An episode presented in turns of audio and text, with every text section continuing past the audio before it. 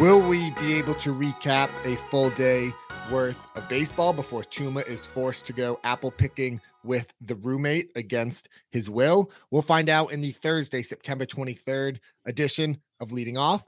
Mr. Dan Harris is with us today, as has been the case lately. How are we this morning? We're fine. Are we just going to gloss over how I completely saved the show today? Like, we're just like, you prepared your opening and you can't like alter it to explain to the masses who are here with us today how I completely saved the show. I didn't realize you were the type that needed that sort of validation. I thought that was, as we discussed, more my generation's thing. No, I think I'm basically your generation. I joke about me being old. I'm actually only 23. I realize that my wrinkles and my sagging eyes and my old man jokes might lead you to believe otherwise. But yes, you guys should know I am not a technologically advanced human. I'm just happy I can turn on my computer. And we had some issues here with the stream, and I saved it. So all of you here, Peanuts and Cracker Jacks, people are here and commenting. You guys should know this is all due to my, I'll call it creative genius and ability to save the show. So you're welcome. And it's a fantastic, I can do no wrong today. I can give out terrible advice. Won't matter. It's all downhill from here for me.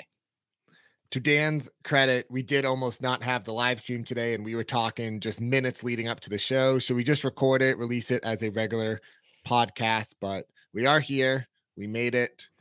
The Peanuts and the Cracker Jacks are saved.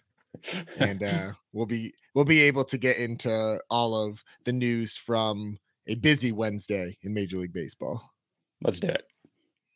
We'll start with someone who might be as young as Dan Harris, and that's Juan Soto, who went 3-for-3 with a homer, a double, 2 walks, 3 RBIs, and 2 runs. Okay, I know football has started, so eyes are turned there. I know that the Nationals are out of it, but what Juan Soto is doing isn't being talked about enough. And I know that's a common thing we say. I know everyone still realizes he's great, but in the second half, Dan, it's 275 plate appearances. That's a huge sample. He's hitting .372 with a .538 on base percentage. In September, he has 10 extra base hits, 7 intentional walks, just 6 strikeouts. I know this is very good. We're just going to say, oh my God, he's amazing, but we need to talk about it even more. I think it's ridiculous. He's amazing. Everything he does is good. Yeah. I don't know what to say. Like, he is incredible. He's doing it with just nothing in that lineup whatsoever. Bell is fine behind him, I guess, but what he's doing is incredible. I wonder too much. I mean, if the Phillies don't make the playoffs, the Padres don't make the playoffs, is he potentially a guy who might win the MVP? What do you think? I think it might. Calling it too little too late does it a disservice, because like, it's been a lot lately. It's not like it's too little too late, but wonky nose. I just think the fact, that the Nationals are just so out of it, and it's kind of happened under the radar that it won't be enough. But if he had done this over the course of a full season, then it would be enough despite the Nationals record. Where will you pick him next year, Tuma? Out of curiosity, what do you think? I think it's going to be really interesting at the top. We're going to have to look at if Fernando Tatis gets that surgery or not. There's a couple other factors. He's either first or second or third, depending on Ohtani's eligibility in your league and all that. Right. You've got Ohtani. You've got Tatis Jr., who, if assuming that he has offseason shoulder surgery just because of the steals, like, you'd probably have to think of that. Maybe Vladdy just because of the crazy power, but again, he's got 9 steals. He's missed a little time already this year. It's hard. He'll be top 3. I just wonder whether or not some people. Joe will take it. Joe took him number 1 this year, I think. So he'll be there. But Wonky, look up Soto's MVP odds right now to see, because might be a good hedge. Go ahead, Tuma. Sorry. I think it might be one of those things where you don't necessarily need or want the number 1 pick, but you're happy as long as you have a top 4 pick or something like that. So we'll see. There's plenty of time to analyze that. But one final note on Soto, he joined Ted Williams as the only player age 22 or younger to total 150 hits and 130 walks in a single season. That's awesome. Pickles, I think I know who Tuma is going to talk about. You are correct. It is a Joe Ryan day on the podcast. Joe Ryan against the Cubs on Wednesday, 5 innings, 3 hits, 2 runs, 11-1 strikeout to walk ratio. He put up 13 more whiffs. Again, that's in just 5 innings. Through 4 starts, Joe Ryan has a 25-3 K to walk. We were talking about that with Logan Gilbert the other day, that we really like that he limits the free passes. So I think that Joe Ryan has been great for fantasy managers down the stretch. Yeah. I mean, you can't argue against it. He's been phenomenal. When you have a young kid who comes up like this and isn't overwhelmed by the moment, I think it's awesome. I think that he is somebody who, I mean, does he have 2 starts? He's got to have 2 starts left, right? At this point, Tuma? Yeah, I mean, you throw him out there for sure. Even though, again, he's much more like he should be on the Orioles with the Joe Ryan name, right? Like this is not a guy. But yeah, Tuma, honestly, I know when Joe Ryan pitches, there will be a text coming at like 9:30, right before Tuma goes to bed after a long Grey's Anatomy episode about Joe Ryan, and I got one yesterday. He's been awesome, and you were on him like you are on everybody who's under the age of 26. He's been fantastic. We have some Soto reports here. Wonky says plus 2,800, currently 4th. Yeah. Muncy is plus 1,800, so Muncy must be 3rd. Yeah, but Muncy is sort of fallen off. All right, while we're talking, I'm gonna place a bet. I'm gonna hedge, guys, on Soto. Go ahead. Sorry, you gotta hedge on Soto, not Tatis. Yeah, I'm gonna hedge on Soto because Tatis is like 1-to-1, whatever. And okay. I didn't bet that much on, but if you're gonna have like a big, I don't think it's gonna be Tatis, man. I actually think that, again, because it's a narrative award, and sorry that we're just talking about this, but again, it's September 23rd, because of the fact that it is so narrative based. I think there's just too much negativity about it. I've got Soto at plus 2,800 as well. Fernando Tatis Jr. is at plus 150 and falling. Harper is at minus 195. So it's probably going to be Harper. But if you throw down a small bet on Soto at plus 2,800, let's go, guys. Let's do it. That's Sports Betting 101 for you. Make sure to tune into Dan Harris on the Betting Pros podcast if you're interested in NFL wagers. Which Tuma produces, by the way, of course, because Tuma does everything, man. Tuma's a jack of all trades, crushes everything he touches.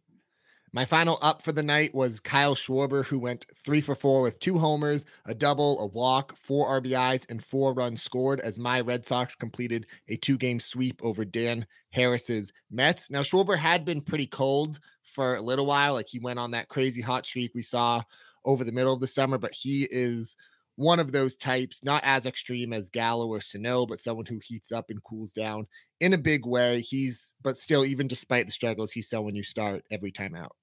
Yeah, I mean, he's had an interesting season here. He, I'm just looking in September. Yeah, he's batting .262.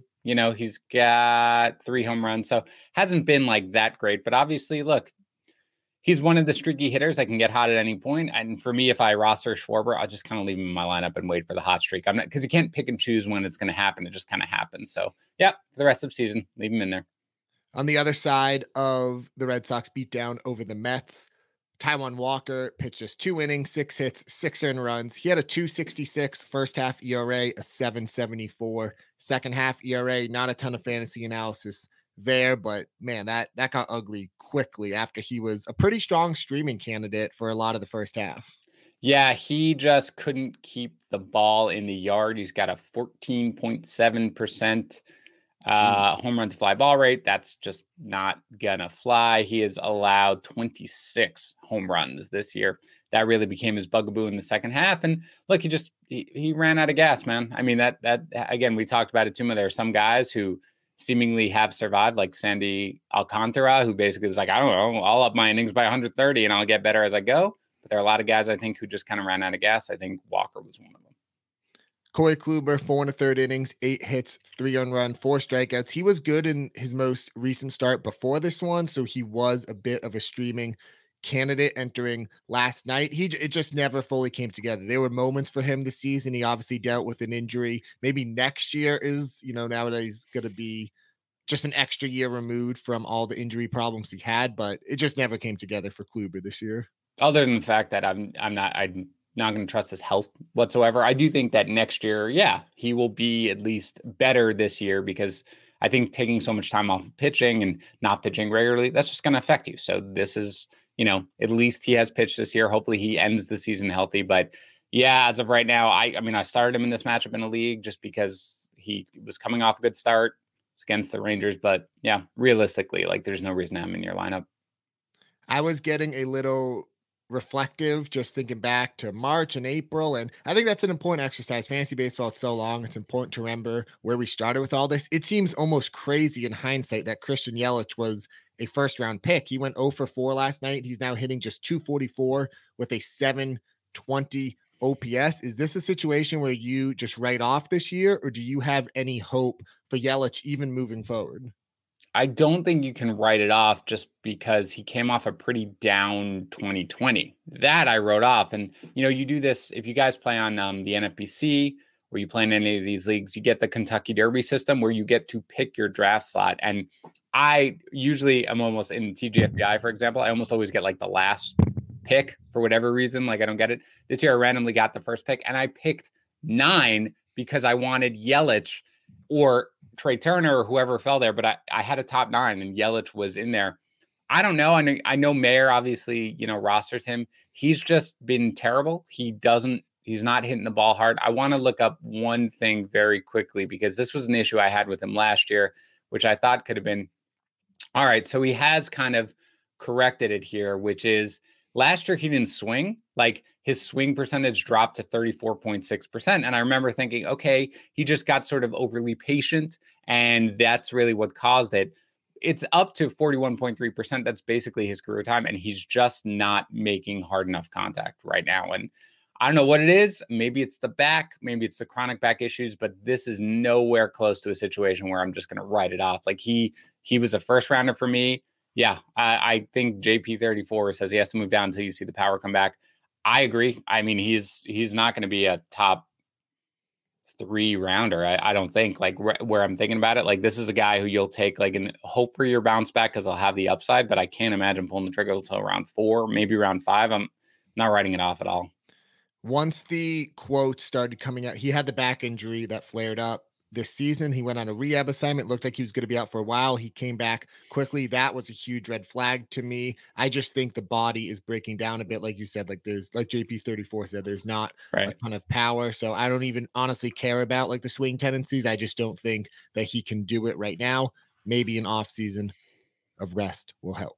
Yep. Some news and notes. Shane Bieber is going to come back from his shoulder injury on Friday against the White Sox. If you're wondering why the Indians are even bothering with this, Bieber said that he wants to go into the offseason kind of feeling a bit normal and just knowing that he made it back healthy and everything. So it sounds like it should be like a regular length start, you know, at least 5 innings type thing. So I don't know if you have Bieber, are you fine throwing him out there? And it sounds like he'll make another start next week too. Yeah. I mean, I don't know if you've got Bieber right now, if you're desperate for a starter, that's fine. But I can't imagine he goes a ton of innings here, right? Tuma, like I imagine that he's just going to pitch a few innings just to get feeling right. But I mean, whatever. He probably won't hurt you. You can do worse. Yeah, I mentioned that it might be more of a normal start because then also Jack Flaherty is coming back on Friday, but the Cardinals have already said he is going to be on a very limited pitch count. It almost sounds like he's going to be used as an opener around 15 pitches for that start. So Jack Flaherty, if you have like a start limit or anything, it's not worth using Flaherty. It literally sounds like it's only going to be, you know, 1 or 2 innings. So between the two of them, Bieber will be the one who it seems like will get a more traditional start. I agree with you. It sounds like Flaherty is really going to pitch like an inning or 2 or something like that.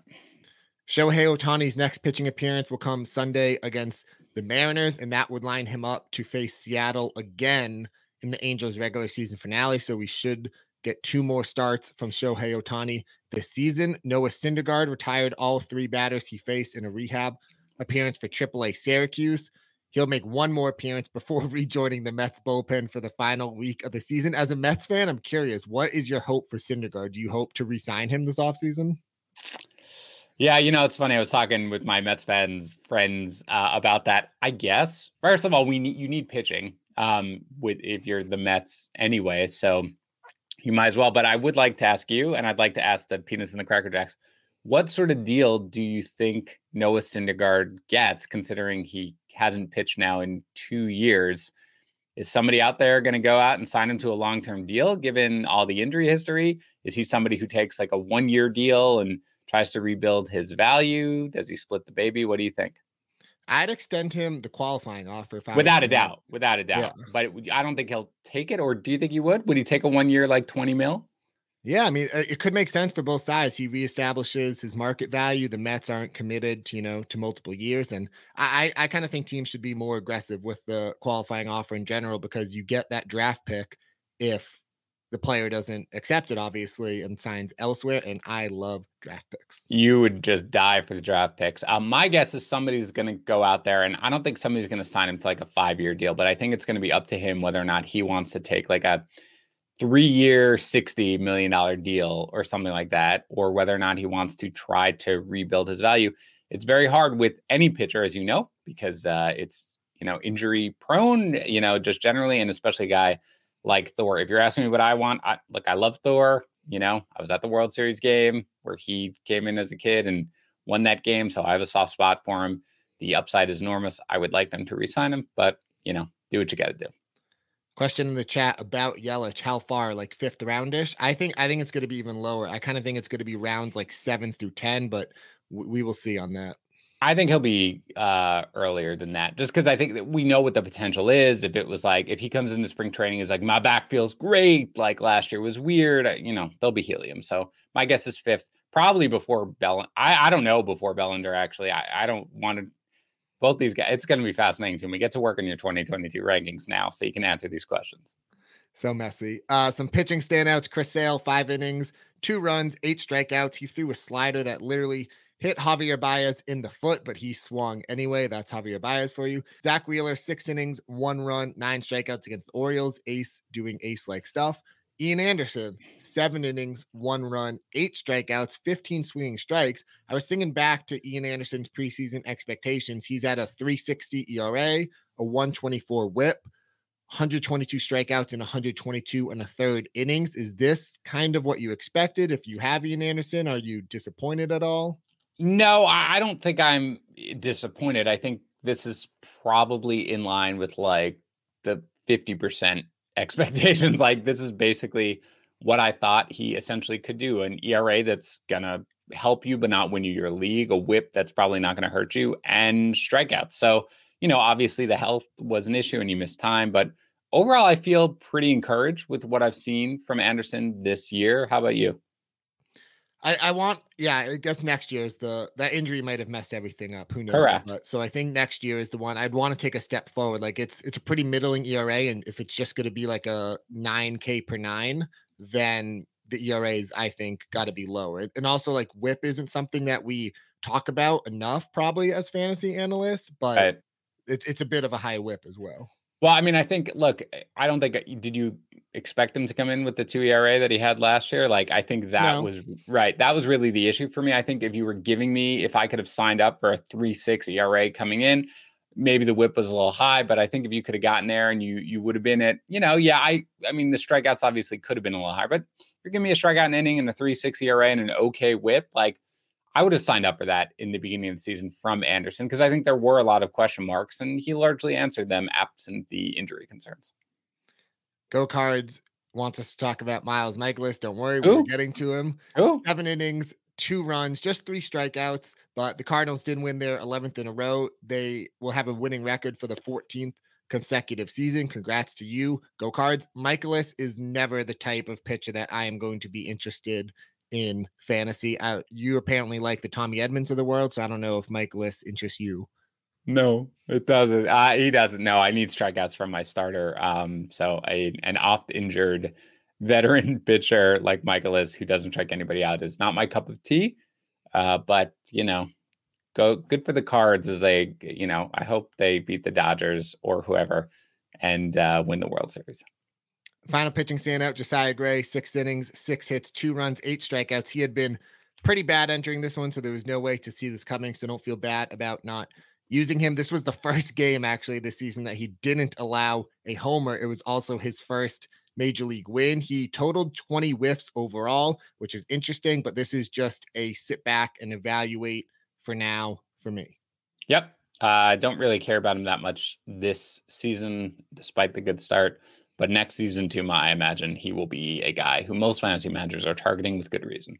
Yeah, definitely below like the McClanahan, Gilbert tier, but still in that mix of younger starters who could be interesting.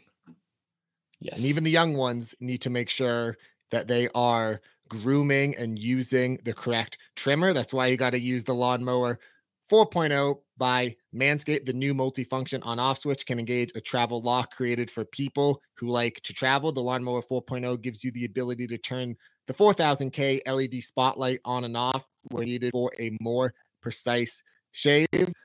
Leading Off listeners can get 20% off and free shipping by using the code Leading Off at manscaped.com. Again, it's 20% off with free shipping at manscaped.com using the code Leading Off. That was my worst intro into the ad read in a while. I'm very disappointed. I didn't even want to give you the opportunity to respond before I acknowledge that. So. That's fine. That's fine. Go ahead. Some hitting standouts. Austin Riley is riding an 8-game hitting streak to close the season, and he hit his 31st homer. This feels like a missed opportunity. He was going up against the Diamondbacks. It would have been amazing if you had taken him in the home run call. Yeah, that was a bad job by me, actually. I really should have. The problem is I don't want to root. Again, I made it. I am in a final, and I'm going up against a guy who's a Braves fan, who drafted Riley, who drafted Albies, and who has Soler. And so it's just killing me a little bit. So I don't want to call the Riley home runs because I don't want to be rooting for it. But it was an obvious point. And somebody definitely called it last night, right? Or a couple of people called it last night. So some more Cardinal standouts. Paul Goldschmidt, I just wanted to note that he's, since August 15th, he's hitting 341, 419, 674. So, you know, oftentimes these veterans go a bit overlooked, but Goldschmidt is aging like extremely gracefully. Shout out to Joey P, who was on Goldschmidt and had him as a buy low. And I didn't really want to go. His Statcast data looked good. But yeah, in the end of the year, man, his numbers, I mean, he's 33, 289 right now, 27 homers, 12 steals. He's going to go 100. He's one of the bigger values that we saw this year in fantasy baseball. And he got off to a slow start, as you're sort of noting, because he's been crushing it basically in the second half. So yeah, I mean, there's a lot to really like. The walk rate isn't quite as high as it used to be, but he's not striking out. So yeah, I don't really see a reason to get off this train even going into next year.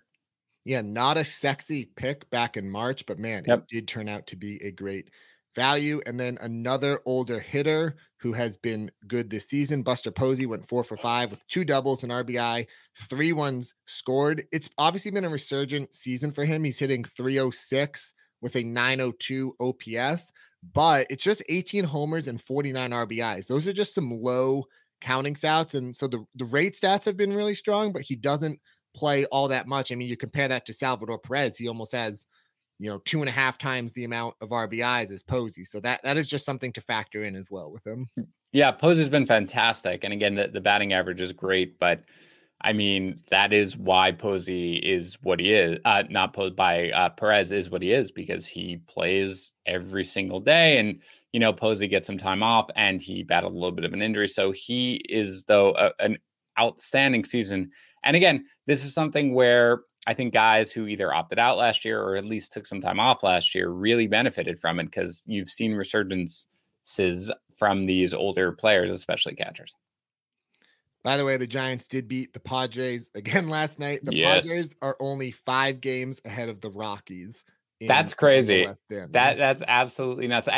To be fair, I mean, the Rockies being 71 and 80, pretty impressive. I felt like I thought the Rockies were like, whatever their win total was, it was like, I don't know, high 60s. I was like, take the under, because I didn't like what they are. So they've played a little better than expected, actually. But the fact that the Padres are basically a 500 team at this point and everyone hates each other, terrible. Oh my God. The chat is talking about the ad read was real awkward. Go Card. They didn't like it too awkward too much.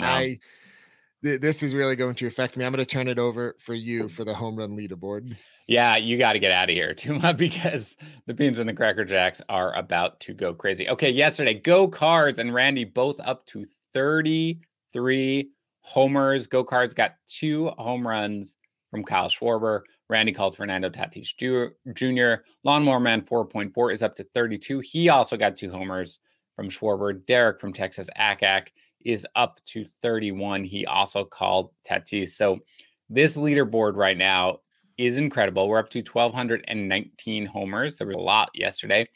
Joe is at 33, as is Randy and Go Cards. Dinger Dan and Lawnmower Man 4.4 are at 32. Helpless in Miami and Derek from Texas ACAC are at 31. Smalls and Turf Durgerson are at 30. D. Gordon Liddy at 29. Mayer at 28. Wonky at 26. Cat Fox and Clown Prince at 24. And JJ Tater at 23. This is a good transition, though, Tuma, to let you guys know that we are launching the Touchdown Calls contest. We won't have the same, oomph, I don't think, as a home run call, just because home runs are every day. And we've got, 162 games to get to, actually, and more, really, because teams are off, obviously. So it's more than that. But we're going to be doing a touchdown calls. There's a channel right now in our Discord. We're going to be able to make touchdown calls. Can't use the same player twice is the only thing. At running back, wide receiver, and tight end. We'll give away weekly prizes, swag to the store. You can get the Leading Off shirts. We'll give away season-long prizes. So, again, check that out. It's going to be fun. But, man, I cannot wait for the home run contest next year, Tuma. And you better participate, dude. I got none of this. I don't want it to be your jam. Like, oh, I don't know. I just whatever. Like, you're going to be in it. You're going to be making home run calls every single day. All right. It is written. That will happen then. DFS for tonight. Weird, small, 4-game slate, but it's 5 games if you play on DraftKings, and some of these pitchers are not overly enticing. Yeah, but there's enough considering how small it is. I mean, Lance McCullers against the Angels and Alex Cobb, 10-2 on FanDuel, 10-1 on DK. A little bit of a discount now going to Aaron Nola, who, I mean, his price, Tuma, I know we always talk about Nola, but it is against Pittsburgh, 9,100 on FanDuel, 85 on DK. I will be playing him probably in all types of contests. Steven Matz, generally speaking, pretty solid up against the Twins, 8,000 on FanDuel, but 9,200 on DK, 700 more than Aaron Nola. Doesn't make sense to me. Now, Luis Castillo going up against the Nats. He is not there on FanDuel because they don't have that slate, but 8,900 on DraftKings. I think he's a fine option against the Nationals. I am so going down with the ship on Aaron Nola and into 2022 as well. For game stacks, you can stick with the Phillies against Connor Overton of the Pirates. Okay, then. Who are some lineup builders for us? You're going to go with a couple of guys here. Brad Miller against Pittsburgh, just 2,300 on FanDuel, 38 on DK. Cedric Mullins, our guy against Not Real Human Glenado, 3,400 on FanDuel, 4,300 on DK. Odubel Herrera against Overton from Pittsburgh as well, 2,500 on FanDuel, 4,100 on DraftKings. Josh Donaldson against Matz, going up against the lefty, 3,300 FanDuel, 4,300 on DraftKings. And Nick Solak against Baltimore, 2,800 on FanDuel and 3,000 on DraftKings. Mullins is sitting at 29 homers and 30 stolen bases. So if he does get that homer tonight, it'll be 30-30, which is just incredible. But who are you using for your call on Thursday? Yeah, I originally was thinking of going with Jordan Alvarez, but I think he left last night's game with some soreness. And given that they probably have the division locked up, I'm going to pivot, but to another player in that game. I'm going to go with our guy, Kyle Tucker, who has been having a phenomenal season and who, because one league, I'm not really in it anymore. And he had left on Sunday with shoulder discomfort. I had him on my bench because I figured he'd be out. And instead he is playing and playing very well. So I think he will twist the knife a little deeper and he will hit a home run tonight. So Kyle Tucker is my call. I still think, I know we talked a little bit about Tucker and Luis Robert yesterday. I said they might be undervalued. That maybe wasn't the right word. I just think that those guys both have first round upside that might be going in the second or third round. So I think the stolen base guys who don't, put on a ton of RBI and stuff like that, fantasy managers generally gravitate against them. But look, they're going to be second, third round players, and they should be. They're going to be awesome behind Ryan Mountcastle, of course, Mayer's guy. So. All right, this is my cue to chill out a little bit about the 2022 rankings because there is still over a week in the MLB season. There are fantasy baseball championships to win. We want to help you do that. Again, tweet at Dan and Joe and Mike and I how you're doing. I really, really, really love hearing about that. And great. That's it. I got apple picking to get to with the roommate against my will. But we'll be back tomorrow on Friday to get everyone ready for the weekend. And yeah, that's it. That's the show. Okay, I'm going to end the broadcast now. That was very poor.